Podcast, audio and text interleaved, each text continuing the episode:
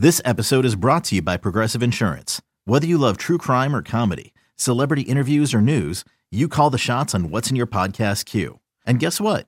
Now you can call them on your auto insurance too with the Name Your Price tool from Progressive. It works just the way it sounds. You tell Progressive how much you want to pay for car insurance, and they'll show you coverage options that fit your budget. Get your quote today at progressive.com to join the over 28 million drivers who trust Progressive. Progressive Casualty Insurance Company and Affiliates. Price and coverage match limited by state law. You are inside the Braves booth, and it is great to have you with us as we come to you from T Mobile Park here in Seattle alongside Joe Simpson and our producer engineer Jonathan Chadwick. Ben Ingram here with you. And this is episode 34 of From the Braves Booth. Our email address is bravesbooth at gmail.com. And anytime you have a question or comment, you can fire away and maybe it'll make its way onto our show. But um, we're coming to you from Seattle, getting ready for game two of this series. Joe, last night was a lot of fun. Honestly, ever since uh, June 1, it's been a lot of fun. This team continues to impress and continues to stay uh, red hot and jumped into first place last night. Yeah, it's been uh, a hard fought battle to get here. I mean, steady, steady progress. There wasn't, you know, there was the long winning streak. What was it, 14 games? Right. That uh, certainly helped propel this team to where they are now. And now they're on another good streak, having won eight in a row.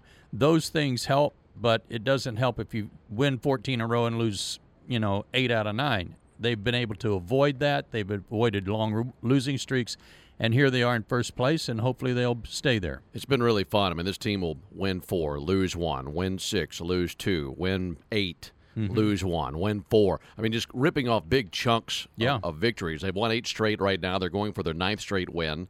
So I'm pretty sure this is their third streak of seven wins in a row or more, with the longest, of course, being the 14 game winning streak. But you're not seeing this team – pile up bunch of, a bunch of losses consecutively. I know they had that tough stretch there in New York when we yeah. were there in August. That's yeah. really been it since June 1. Yeah, well, that's a tribute to your starting pitching.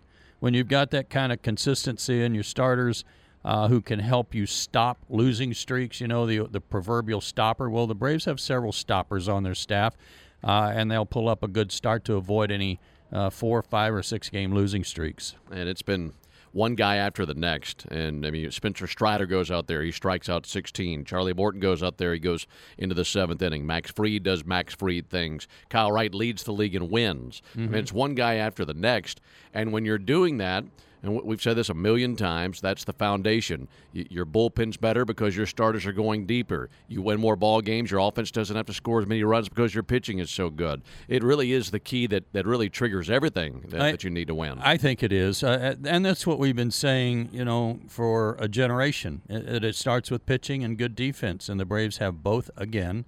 And um, uh, some surprises like Spencer Strider a shock that Kyle Wright is doing what he's doing. Not that he wasn't capable, it's just that he hadn't shown any signs of this.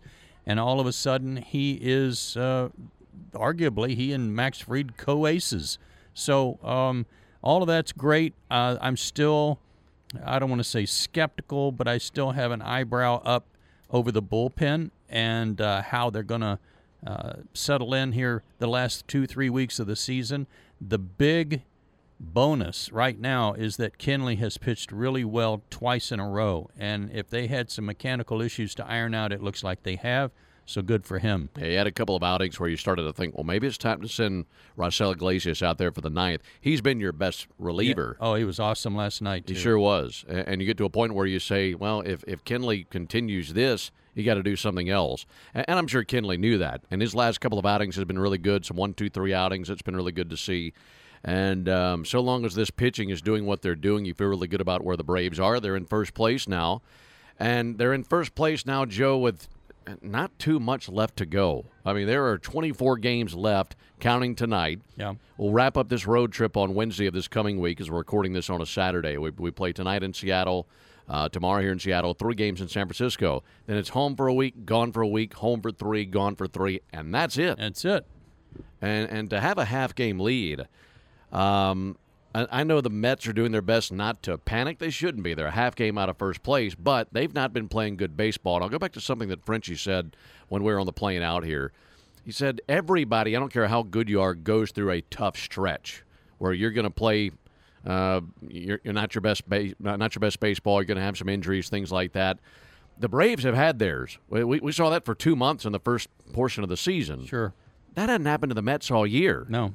And I feel like they're going through that right now, which is, man, what an inopportune time for them and perfect for the Braves. Yeah, uh, it's not that the Mets are lucky. They aren't lucky. They're very talented. They, they have great depth and great athletes, uh, an excellent manager, all those things that add up. But there has been a, a, a spell for the Mets where it seems like everything went their way. And we saw it in that five game series in New York Yeah. where we've never seen so many soft contact base hits uh, that just constantly had base guys on base and did the Braves in, losing four out of five there. Those that that worm has kind of turned a little bit, and unfortunately for the Mets, their injuries have, have been significant. Whether it's Scherzer, even for uh, the 15-day IL, Starling Marte injuring a hand. Now he's not on the IL, but he's missed some games, and who knows if he's going to be uh, able to play in the next couple of days and get back in the lineup with a sore hand and what effectiveness he will have. But they've had some things that have dinged them that they had avoided some of the year, and they're going to have to rely heavily on the depth of their starting pitching the rest of the way. Uh, deGrom, Bassitt, Taijuan Walker, etc. Yeah. Uh, if they're going to stay stick around. JC, you you motion at Marte. They they put him on IL today. He went on the IL today. Okay. Backdated, I think, to Wednesday, and they called up a prospect. I they forget. got like you mentioned. I mean, him and and Scherzer and Well, Marte is such an important part of their offense. Batting Yeah. second behind Nimmo, uh, he's just a great complement. He steals bases. That's a big blow to their everyday lineup. So I don't want to say that it's the Braves to lose, but I'd say No. that the Braves are still the team to beat. I think we've known that all along. I'd say the, the Mets, even as recently as two weeks ago, would have said that. Here, here's the way I feel about uh, the fact that Braves caught them, and that is that the Braves were um, chasing. You know, you'd much rather be the chaser. Yeah. And uh, the Braves are playing great baseball, and they've caught them. Well, that's not good enough for this ball club. We know that. They've won four straight division titles. They know what it's like to have the lead. Right. You know, once they get in the lead, watch out. The Mets haven't. This group of Mets have not been there. Uh, Buck Showalter's a good manager. He's been to the postseason. He knows what it takes.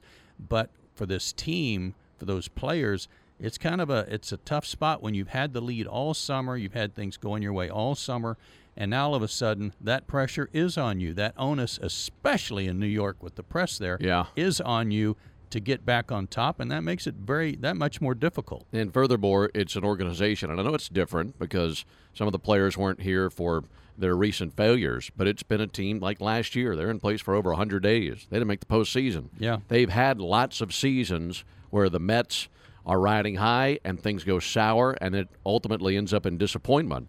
And, and their fan base, I'm sure, is thinking, here we go again. Yeah. And the Braves just continue to do what they do, and that's win baseball games. So my biggest question is, even though it's just a half game lead, and, and there's three weeks left in the season, three and a half, Right. Right. how do they respond to all of a sudden they're not in first place anymore? Things aren't going their way, and and sometimes uh, teams don't respond to that, and, and they end up just falling off.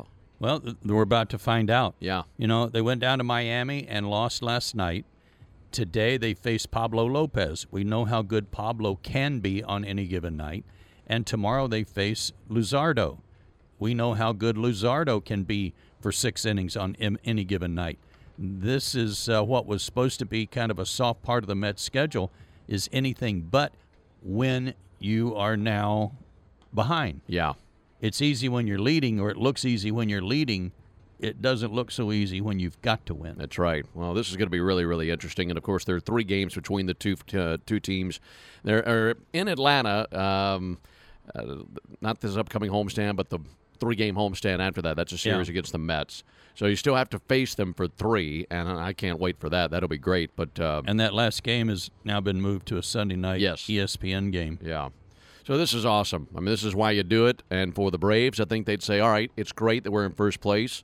Uh, it's been a, a major accomplishment to play the way that they have and, and jump into first place. But uh, I think they'd say, all right, cool. Well, but we got to get back to doing what we're doing. This, what we're doing is uh, we have much higher goals than just winning the division. That's the first goal. You need to win the division because, man, you do that, then you're really set up well for the postseason. But um, just because you jumped into first place doesn't mean the finish line has been crossed. There, No. You still got a ways to go for that. No, and that's why I have utter confidence in this team. They they are front runners. Yeah. They they like being in the lead.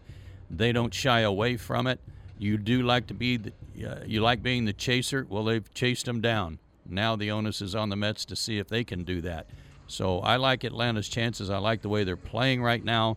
You know, anytime you ask Brian Snitker about his team, he says, uh, you know, like the, last night's game. You know, all these guys hitting home runs. Well, that's what we do. Yeah. We hit homers. Mm-hmm. So we'll see if they are able to continue to do that. Saw something last night, and um, you know, thinking about last night. Last night was awesome. Great atmosphere here in this ballpark. It's a great ballpark, isn't it? It is. It's wonderful. It was uh, something desperately needed by this city to keep the Mariners here. The Mariners were about to leave on a couple of different occasions because, A, the Kingdom, B, not any, there wasn't any good teams. Along comes Ken Griffey Jr., and one guy changed everything, and ownership changed, and um, then all of a sudden they've got a new stadium and things are, are looking up. But this is a beautiful ballpark. It'll be sold out tonight and supposed to be sold out tomorrow afternoon. It's funny to think about that because we play the Giants next there. And a lot of what you just said about Griffey and the Mariners, you'd say about Bonds and the Giants Sure. and that new ballpark. Absolutely. Sometimes one star player can make a an entire difference for a franchise, and that's certainly been the case here. And Yep. uh, love coming up here. Uh, the weather has been incredible here, and um, this is a good baseball team the Braves are facing in this series. And it was a really good game last night, and a good team that the Braves beat last night. So excited to see what happens tonight and tomorrow to wrap things up in this series, and then head to San Francisco. Yeah, we're going to see a guy tonight for the Mariners that we don't know much about at all. George Kirby, 24 year old rookie, uh, strikes out quite a few guys, but he doesn't walk anybody. He's got 14 walks on the year in 163 innings. Are you kidding me? Doesn't give up any homers. He throws 95 to 98, somewhere in that range. So he'll be a tough customer for the Braves tonight, and likewise, Max Fried will be the same for the M's.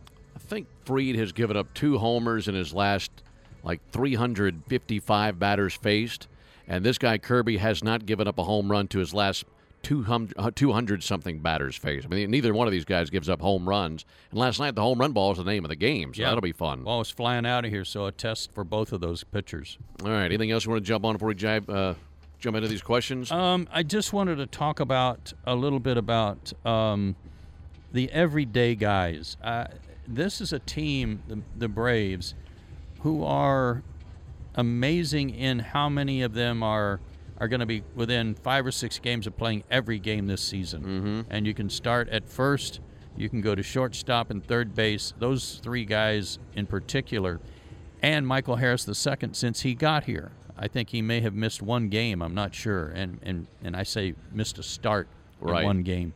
Those guys play every inning of every game.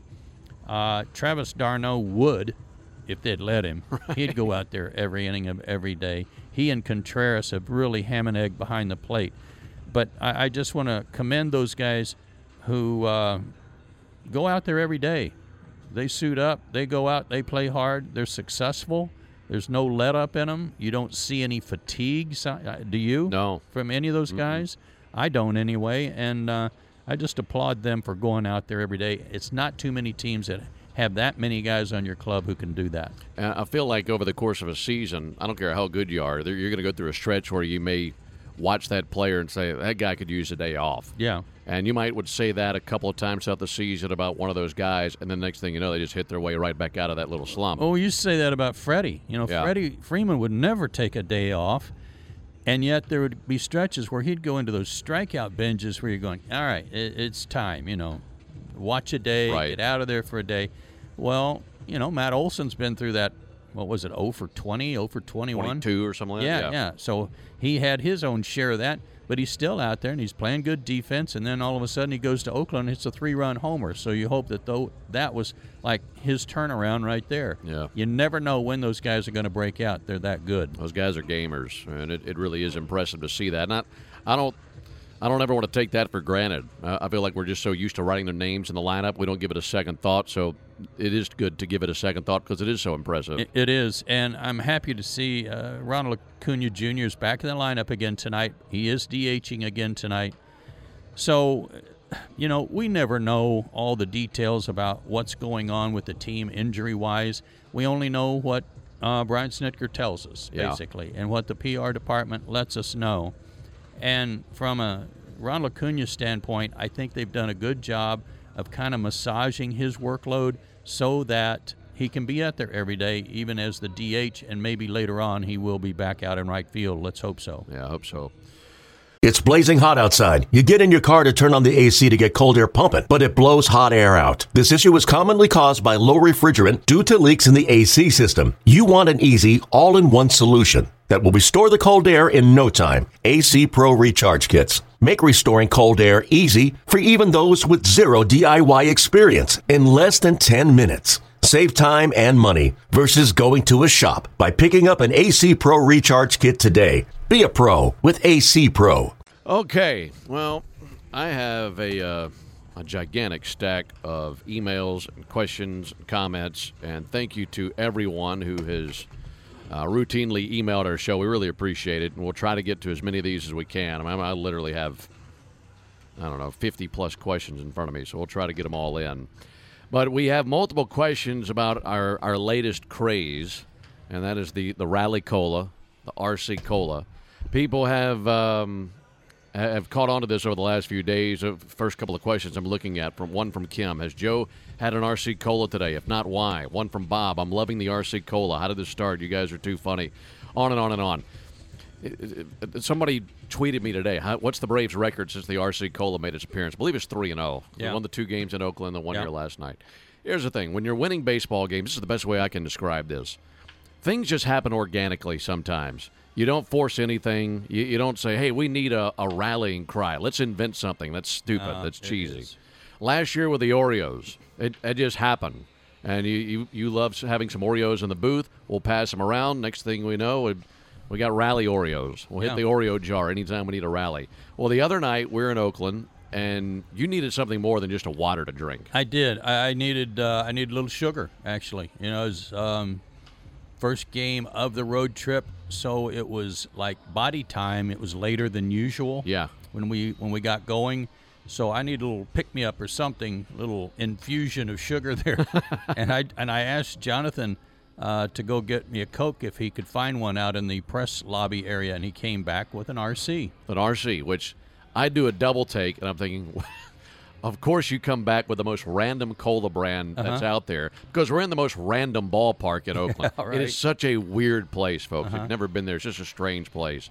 So it was it was kind of all a perfect storm. It all aligned. It all made sense. That here we are in this booth where I couldn't even see first base because of the window partition to my right, and there you are drinking an RC cola. Yeah. And I'm thinking, what a weird place this is. I think the, I think the only way it could have been weirder if you'd had like a, a surge cola or a, a Right. tab or, Or- something like that. or a great bet. yeah, You know, exactly. my uh, my grandparents uh, in rural Oklahoma had a gas station grocery store place uh, at a kind of a crossroads type setup, and they had all the drinks. They had a what we called a pop box, soda pop box that had every brand you can think of, including RC.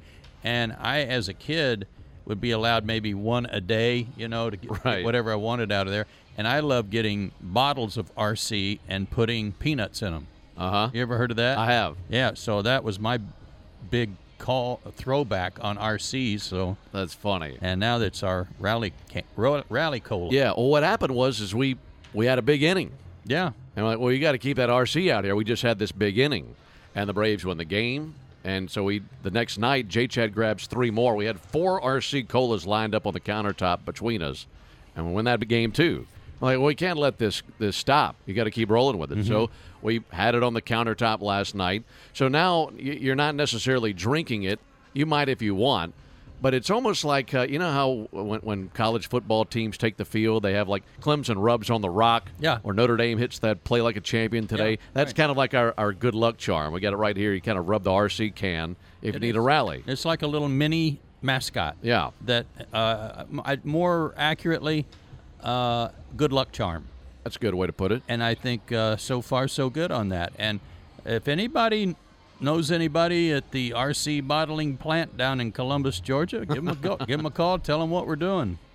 So yeah, that's how it happened. It, it's as simple as that, and that's how funny things just kind of bubble up when you're playing winning baseball. And it's not good when, like you said, it's just not good when you try to make something happen or Yeah. create something. I, I Got to be organic. uh, the Mariners are my old team. I played for them, but last night when Santana hit that monstrous home run, he came back and they put some kind of two-tone Darth Vader helmet on him. Uh, really? yeah, You know?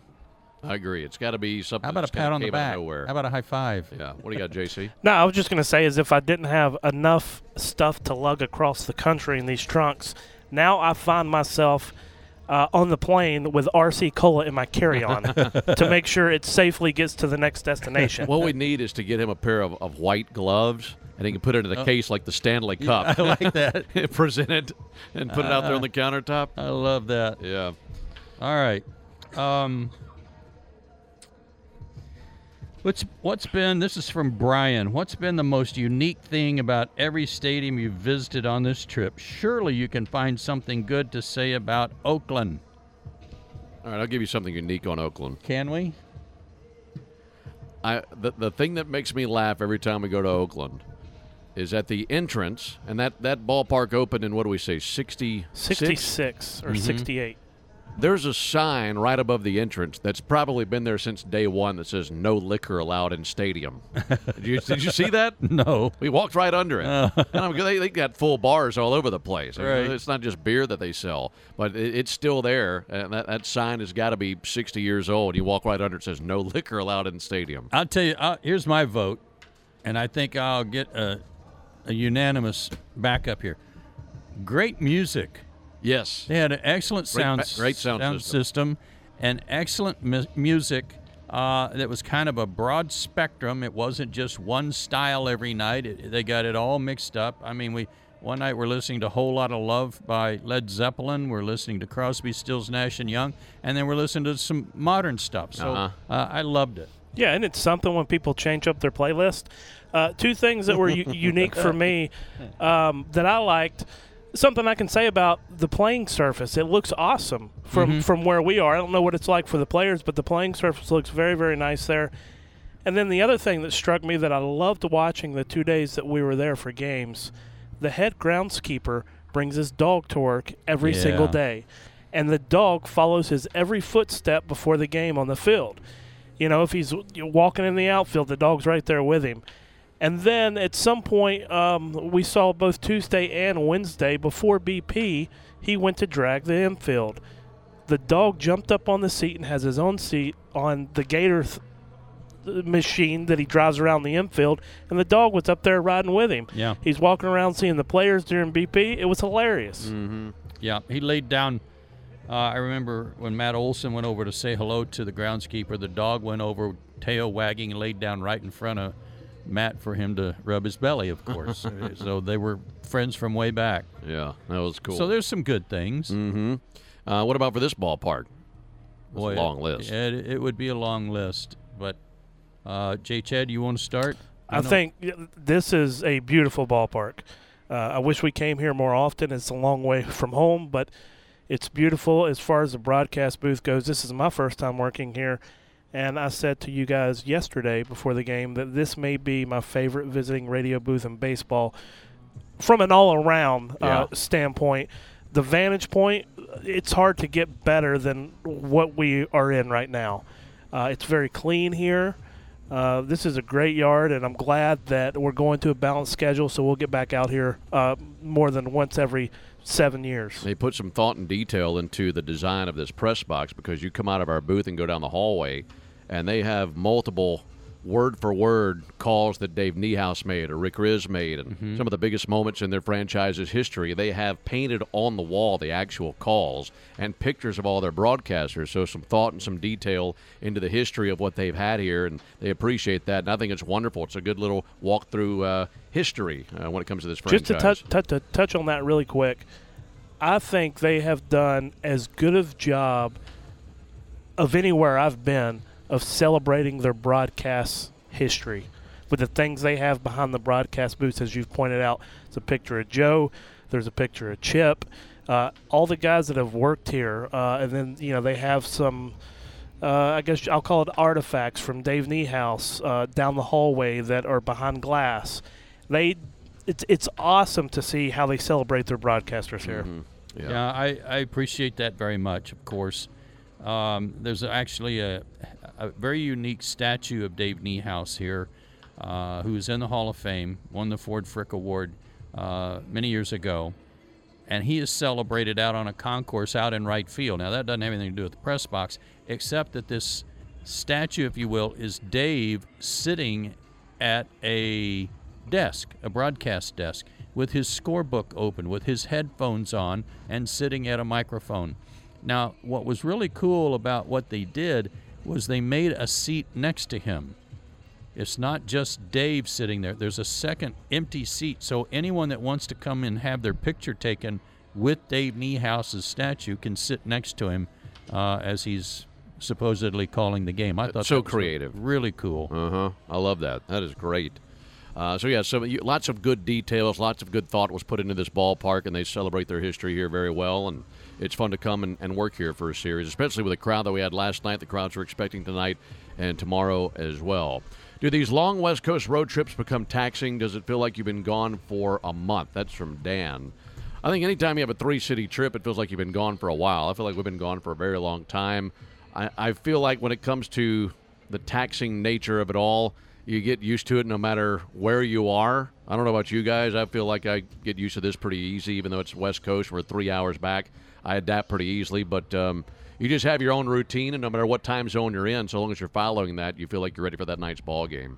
Yeah, and I think this question, there's another one in here that I'll find later, I'm sure we'll run across, that's kind of uh, similar to this in that, uh, from a schedule standpoint, this could easily have been, in my view, of course, I'm not the schedule maker, stay in San Francisco for a week, play the Giants in Oakland, then come to Seattle and go home.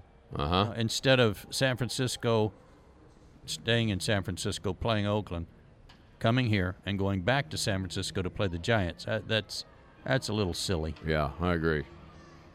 Uh, let's see. Ben, Joe, and Jonathan. Number one, who is your NL Rookie of the Year, Strider or Harris? And number two, if you could only choose one, who would you rather lock up long term, Fried or Swanson? That's a tough one. Thanks for all you guys do. That's from Barron in Hartselle, Alabama. Those are two really good questions. Very good. Uh, I'm going to pick Harris. Uh, I because he's out there every day. Yeah. Uh, that's no knock on Spencer and what he's done. I I, um, I wish there was some award. Maybe there is. I'm unfamiliar with it. Maybe there's a rookie pitcher of the year. I don't know. Um, but I'd go with Harris if I had to pick one. Same for me, and it's for the same exact reason Joe said. He plays that. He's out there every day. Yeah, it's hard to vote against the, the everyday player, the center fielder. Yes. Um, but I, I expect them both to be one and two in Rookie of the Year voting. Yeah. And as far as the long term contract, uh, that's a tough one. I'll probably stick with the shortstop, and I love Max. I'm I feel confident that they'll both be here for a while. That's just my own personal opinion. Um, but if you're talking about one of the top three or four shortstops in the game, I want to be elite up the middle, and Dansby, in my opinion, helps me do that. Well, think about that. That's um, uh, you, everybody talks about it. The old school baseball people. You got to be strong up the middle. Well, with d'Arnaud, Contreras, Swanson, Albies, Andor, Grissom, Yeah. and Harris, man, that that's tough That's to beat right there. right there. And um, I kind of stepped on you, Jonathan. It was your turn to answer that, but I'm going to go with Swanson too, only because I'm going to follow kind of the pattern of Alex Anthopoulos that he has not given long-term deals to pitchers. I'm going to answer a little bit differently and say uh, I'll go with C, both. Yeah. You need them both. Yeah, you do. I'd love to have them both. Mm-hmm. Uh, this just happened last night, so somebody was really quick on this. Joel was quick on this. This question is for the goof in the booth that I referred to last night, who sat up behind us here. You have, Jonathan, you have to put up with so much crap from the guys that you work with. What's the best part of your job? Coming to the ballpark every day and working with these guys that give me so much crap. um, no, and I love the Atlanta Braves as, as much as anyone, and I love coming to the ballpark every day. Uh, don't know what the future holds, but I hope I'm lucky enough to do this for a long time. I believe you will. Football season from Matt. I like this one. Pick somebody. Now that football season has started, which Brave could you see being able to play professional football?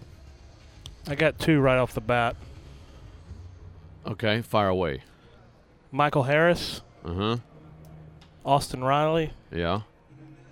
It's a couple that stick out. Yeah, I, I could go with that. I mean, Austin was a uh, Austin was actually a quarterback at DeSoto, Cent- uh, DeSoto Central High School when he was eighth grade, ninth grade, and then decided I want to focus on baseball. But he didn't want to stop playing football, so he just moved to kicker and punter and was all state as a kicker and a punter. But you know he's got a good arm, so I, I bet he'd have been a really tough quarterback. See, him, and I think of Austin, I know he's he would have been my pick too. Uh, I think of him more in the linebacker range or Uh-huh. uh, defensive end type guy. Uh, now, if we did a poll of the players, Jackson Stephens would tell us right away he would he's the guy. Right, he would. He's actually another guy for me. He and uh, maybe even Matzek. Yeah, Matzek too. Yeah, Matzek's got the mentality for it. AJ played linebacker in high school. Mm-hmm. You you have some guys that could, if you put them out there on the gridiron, they'd hold their own. Joe, J- Joe's right though. We got to spend some time with Jackson the other day, and uh, he'd definitely tell you. I think he could. he would. Uh, let's see. You guys mentioned playing golf on the off day in Seattle. Who all played? Who set it up? And where did you guys play? Sounds like a great time. That's from John. Uh, we played at a uh, country club over on the east side, uh, on the other side of uh, Lake Washington in Sammamish. It's called Sahalee, uh, which is, I think, uh, Native American for heaven, uh, high heavenly ground, something like that. Uh, Sahalee Country Club. It's been host to the PGA Championship and numerous other national amateur championships and, and LPGA LPGA events and they were very gracious to allow eight of us in total to come out and play, two foursomes. Uh, our group, m- me, Jonathan, uh, Jackson Stephens, and AJ Minter. The other group was uh, Frank Coor, uh, Darren O'Day, Austin Riley, and Matt Olson. and Matt Olson. So it was a it was a great crew. Nobody tore it up. It's a tough course. We had a good time, and just because of my connections here in Seattle, I was able to uh, go through some other people here with the ball club that uh, contacted the country club and helped set that up. So much appreciated by all. Hey, Rob Bradford here. You guys know I'm always up for a good MVP story, and one of the best stories is Wasabi Technology. Wasabi is the world's hottest cloud storage company, and it's become the go to provider for professional and collegiate sports teams, including 20 Major League Baseball teams like the Red Sox and NHL teams like the Bruins and Vancouver Canucks. Even the Liverpool Football Club is getting in on the Wasabi action. So, why is Wasabi the MVP? Well, Wasabi was purpose built to free businesses from skyrocketing storage costs and unpredictable transaction fees that the Amazons the world are charging. In fact, Wasabi is up to 80% less than those hyperscalers and doesn't charge a cent for businesses to access their data. From Wasabi's AI enabled intelligent media storage, Wasabi Air, to the industry's only cloud storage service with triple protection against cyber criminals, data deletion, and ransomware, Wasabi's taking the lead in driving innovation in data storage and helping sports teams to unleash the power of their data. Wasabi, another Boston based championship team. That was a good group. Here's a comment uh, from Jason. He said, "Just wanted to say I appreciate you three being everyday players. The TV crew are like starting pitchers; they only work about once every fifth day." uh, thanks, Jason. And then uh, here's a question from Ron. He said, "Is it weird to you guys that Marcell Ozuna was absent from the lineup for a few weeks, and now he's seemingly playing every day again?" No, I don't think it's weird at all. I mean, when when the DUI happened, he wasn't playing all that well, and when there's a, an incident like that, I don't think you're going to throw that guy on the field immediately. Um, I think something else to consider too, without Ronald playing uh, the outfield every day, you know, you, you gotta you gotta put somebody out there. and Eddie's so- been cold. So. Yeah, and you know Marcell uh, ha- has contributed since he's been back, hmm and as Snit said, he's on the roster. He's going to play. You know, we can also speculate. Uh, I can that, you know, maybe it was some punishment.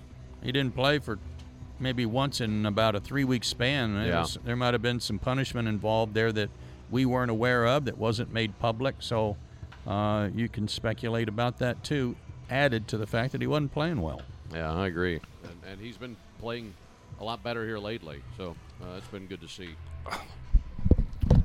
I think your mic went south, Ben. Oh, did it? Yeah, so I'm going to read on here. Uh, this is from Joshua Morgan. Hey guys, love listening to the radio broadcast while I watch the video broadcast of the game. Am I back? Yep. All right. I'm a young fan who just recently started following the Braves last season during the playoffs. My question is what important moments or games from Braves history, what are some, that every Braves fan should know and remember or at least acknowledge? Thanks, guys. Keep being awesome. Joshua Morgan. Historical moments for the Braves. What would you What would you Well, you, when you're talking Make a about list. At, at the top of the list, it's every World Series. It's been won. Mm-hmm. So there are four of those, and for a lot of us, two of them took place in our lifetimes, and for some folks out there, maybe just the one for the younger generation of fans. Mm-hmm. Um, 14 straight division titles. Yeah, 14 straight division titles. Um, I, I think the moments that you had early 90s, Sid Slide and, and things like that, those Absolutely. are enormous. But um, yeah, those would be some of the biggest moments. But I'd start with, with your four championships, and you can you can really dive into those four individually, and go down, you know, dozens of wormholes, learning more and more about those teams. And I think you could do that about the 90s era altogether with Yeah. uh, everything that was accomplished. Yeah, I think you need to know, uh, be well schooled on wh- how they won 14 straight and who those pitchers were that all went in the Hall of Fame. You know, that's just such an unusual thing that on one team were three Hall of Famers in Smoltz, Glavine, and Maddux, and a ton of Cy Young awards. Uh, you need to know Bobby Cox. You need to know who he is, uh, how he became the manager for the Braves for a second time. He was general manager, uh, that that sort of stuff, and um, and then just be well schooled on Chipper Jones and Hank Aaron. and especially Hank Aaron and what he meant to the ball club. Yeah, great question. Um, hi, Ben, Joe, and Jay Chad. Love your podcast and your calls. I'm one of the fans who syncs up the radio to the TV. I learn so much from you all each night. I've been watching Braves baseball for 20 years, and I feel like I have a pretty good grasp on the game. However, one thing I still don't understand is which pitch is thrown in different situations. You guys will sometimes say he was probably looking fastball or was frozen by whatever. Can you guys shed some light on the mind of a pitcher and a batter and maybe share some common examples of pitch sequences and logic behind them? Uh, and that's from Morgan in my hometown, Madison, Mississippi. Uh, but you're right. I, I think when it comes to um, some strikeouts, you will see a batter go down looking, and you can tell that pitch that he just saw was the last thing he expected to see. Uh, maybe you're looking fastball, you get a um, a, a slider on a three-two counter, a changeup, or something like that. The pitcher pitches backwards. It's just a, a batter might be really thinking he knows what's coming in that sequence, and he gets the opposite of that, and he's basically stunned. And it's purely a guess. It's 100% based on how the guy got him out before, what the scouting report says this guy goes to uh, when he needs a strikeout or when he's in trouble. So you've got those statistics to maybe lean on, but you don't know. And because you don't know, uh, historically, hitters were always taught that when you get behind in the count and you have two strikes on you, you have no choice but to look to for a fastball. You don't want to get beat on a fastball and then adjust to anything that's off speed. The other night, and I, I've said this before about Travis d'Arnaud, he's been taking a lot of called third strike fastballs, mm-hmm. and which tells you he's guessing or leaning towards something else, uh, and that's that's asking for trouble if you are going to look for a breaking pitch or changeup when you're when you've got two strikes on you. He was the perfect example last night. His first trip to the plate, he gets a a, uh, a slider with two strikes, goes down looking, locked him up, strike three. Comes back up there, the next go round, he's got two strikes again. And he had to been thinking maybe he's going to try that slider, boom, fastball. And before you even know it, he's stunned, strike three. Then he goes up there the next time, hits a home run. So he, he had it figured out eventually. But that'll happen sometimes, and that's what we're talking about when it comes to maybe a, a, a batter thinking he was going to get something else and being stunned by what he actually received. You know, think about uh, Ronald Acuna Jr. First pitch, first at bat, every game. He is up there looking to drive something out of the ballpark on the first pitch. And if you accommodate him and throw him a fastball, look out. Uh, you're asking for trouble. But Ronald is just thinking, you're going to try to get ahead at first pitch of the game. I'm going to be ready for it. Don't want to miss it. Here's a question from Cody. He says, Hey guys, love the show and the broadcast. Best in the business. I see players drinking some type of purplish pink drink in the dugout sometimes, but it's from a regular water bottle. Do you know what the drink is? If not a brand name, then maybe the type of drink. Thanks, guys. So I can tell you uh, what I think it is. Sometimes when we get on the plane, we'll see these little packets um, of BioSteel. It's a hydration mix full of electrolytes. It's sugar free, so it just adds some flavor uh, to the water and keeps these guys uh, extra hydrated. Cool. Way to go, Jonathan. You know, you're like the science guy here. You know how to plug everything in. You know how to pack all that stuff, including the ROC Coca Cola, and make sure it doesn't get burst. It's just I feel like that's all I do is just pack and unpack. Well, you're good at it. Thank you. But he- you're like the science guy, man. And by the way, JC, this uh, question comes from Kevin, and he wants to know the resolution of the story from St. Louis. Did you actually order garlic, and do you indeed like taste? I do like taste. okay. So just a little refresher. Joe was not with us on that trip. Nick Green was, and we went out one day to order. Um, what would you call it? Um, Stir fry. Stir fry. And we've been multiple times in St. Louis over the years instead of doing the press dining. And we we walked up, and I guess Nick and I were the first two to go through the line, and Chip was with us, and Ben was with us, and the gentleman back there cooking said, "Would you, you know, they had the vegetables and the rice and the chicken, and he said, "Would you like garlic?" And Nick and I just kind of looked at each other and didn't say anything, and he said, "Do you like taste?" Said a lot, a little slower. They went, "Do you like taste?" We said yes. We put some garlic in there, and away we went. So yes, Kevin, I do like taste. This is from uh, Josh Doak.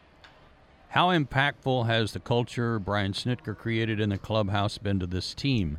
They never get too high or low. I believe Snit does a fantastic job of keeping them focused on the next game, whether they're 10 out or leading the division. What's your opinion?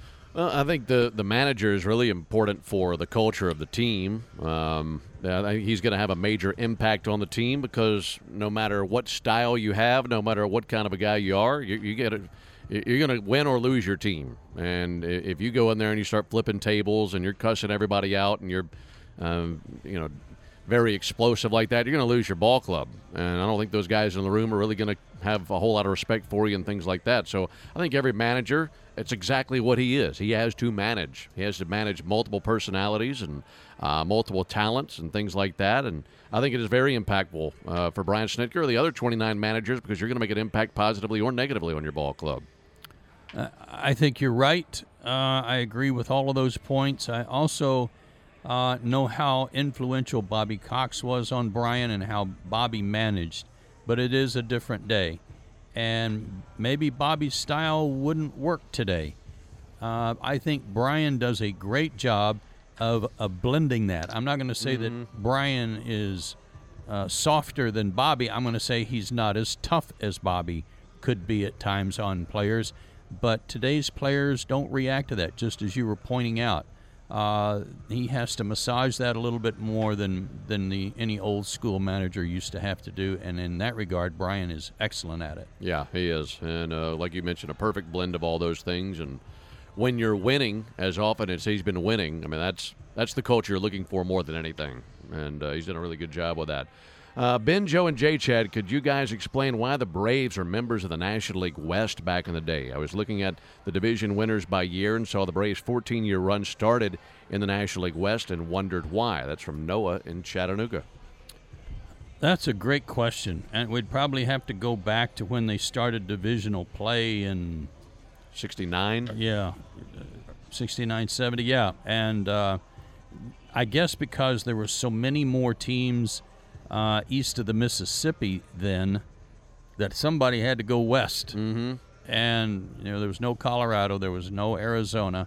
Houston was in the National League at that time. So Houston and the Braves, since they were in the South, went west. That's Yeah. the only explanation I can give you. They weren't in the Northeast, so Yeah. they were a candidate for the West. Right.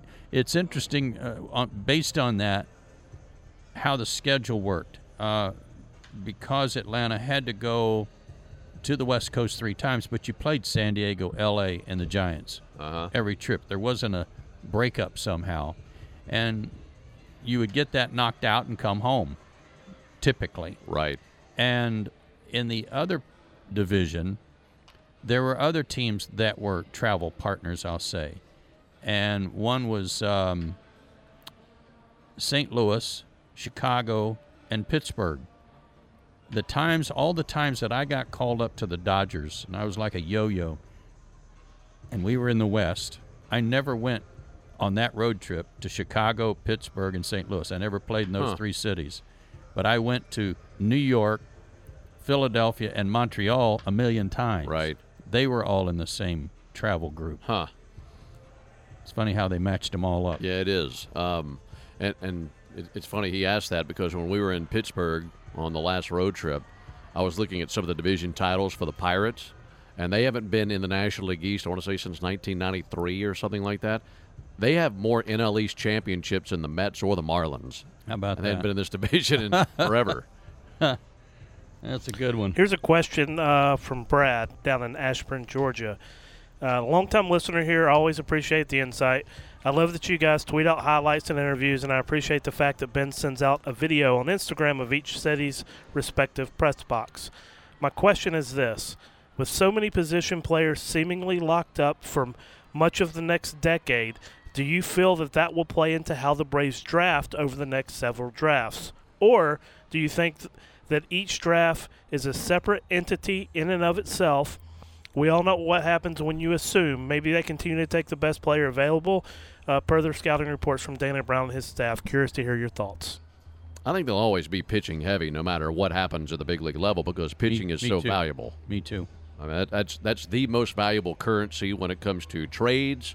And i- i- if you have you know a bunch of pitchers in your minor league system, Joe, and you need to go make a big trade at the trade deadline, and you offer up a couple of pitchers, I mean that's going to be more valuable than anything else you could offer another team. No doubt. And um, it, it's even though you look at a big league club and you say, well, they just uh, locked up Harris for X number of years. They just uh, locked up other young guys for this number of years. Riley, for example. That doesn't necessarily mean they're they're stocked in that particular position in the minor leagues. They may be real thin at third base, for example, in the minor leagues, and uh, see a guy that's available in the draft and and want to kind of strengthen that position behind whoever's in the big leagues, work and have somebody work their way up. So it it in that regard, it goes back to what the question was about: is it draft by draft and draft on need? There are some needs, but pitching comes first. I'll tell you what, uh, every single draft is so different from the standpoint of the talent that is there. We've seen some drafts that have way more talent than the year prior. Uh, or some drafts that have way more pitching talent than any other position, or "Hey, this is the year of the shortstops, or something like that. We hear that. So each draft is, is very, very different given the talent that may or may not be there and how deep it is at some positions. It's I'd love to talk to Dana Brown about this in terms of a strategy or a philosophy, and that is sometimes it seems like unless there's just some guy uh, that'll blow you away, maybe a guy that's already had Tommy John and he's a college pitcher, so you feel safer taking him in the first five picks of the draft, let's say. Yeah. First 10 picks of the draft. More and more, it seems to me that there are more position players taken early because you feel like you're going to get some of your money's worth from these guys because they're not going to get hurt. Uh huh. They're going to be available for you to develop these guys along the way, whereas you could draft a, a pitcher one, two, three, or four and hurt his arm and not ever be the same guy again. Yeah. The risk is very high for young pitchers. It, it, speaking of asking Dana about that, it'd be really interesting to to find out how they scout annually the talent in each draft and, mm-hmm. and how long they're watching players on their way up. You know, are you first finding guys when they're in seventh and eighth grade and tracking them, or is it more along the lines of last couple of years of high school? I'd love to have more information on that. That's pretty cool. We should do that. Oh, let's see. Hello, Ben, Joe, and Jay Chad. You guys like to give away things for advertisers during the game, such as the Yanmar strikeout, the side inning. My question is do the players know about those? Do they ever acknowledge if they give something away? Obviously, they have more important things to think about when playing, but afterwards. Just a question that popped into my head while listening to the game. Uh, also, I live in the Nationals market, so I'll watch MLB TV and always switch the audio to you guys. No offense but I prefer the radio commentary. We appreciate that. That's from Josh in Roanoke, Virginia. It's funny you say that because we had one particular giveaway where uh, Jesse was was on the mound. It was in June in Philadelphia. Yeah, he struck out the side, and we we told him after the game on the bus that him uh, striking out the side allowed this uh, contestant to win the Yanmar UTV. He said, "Oh, cool." yeah, uh, it's it's not like they want to go into great detail and contact the person who won to uh, personalize it, but uh, they're happy that they can contribute. Yeah. I showed Jesse a picture uh, on my phone of the Yanmar UTV that he helped give away that night, and he was pretty impressed with that, like most everyone else is. Yeah, I would be too.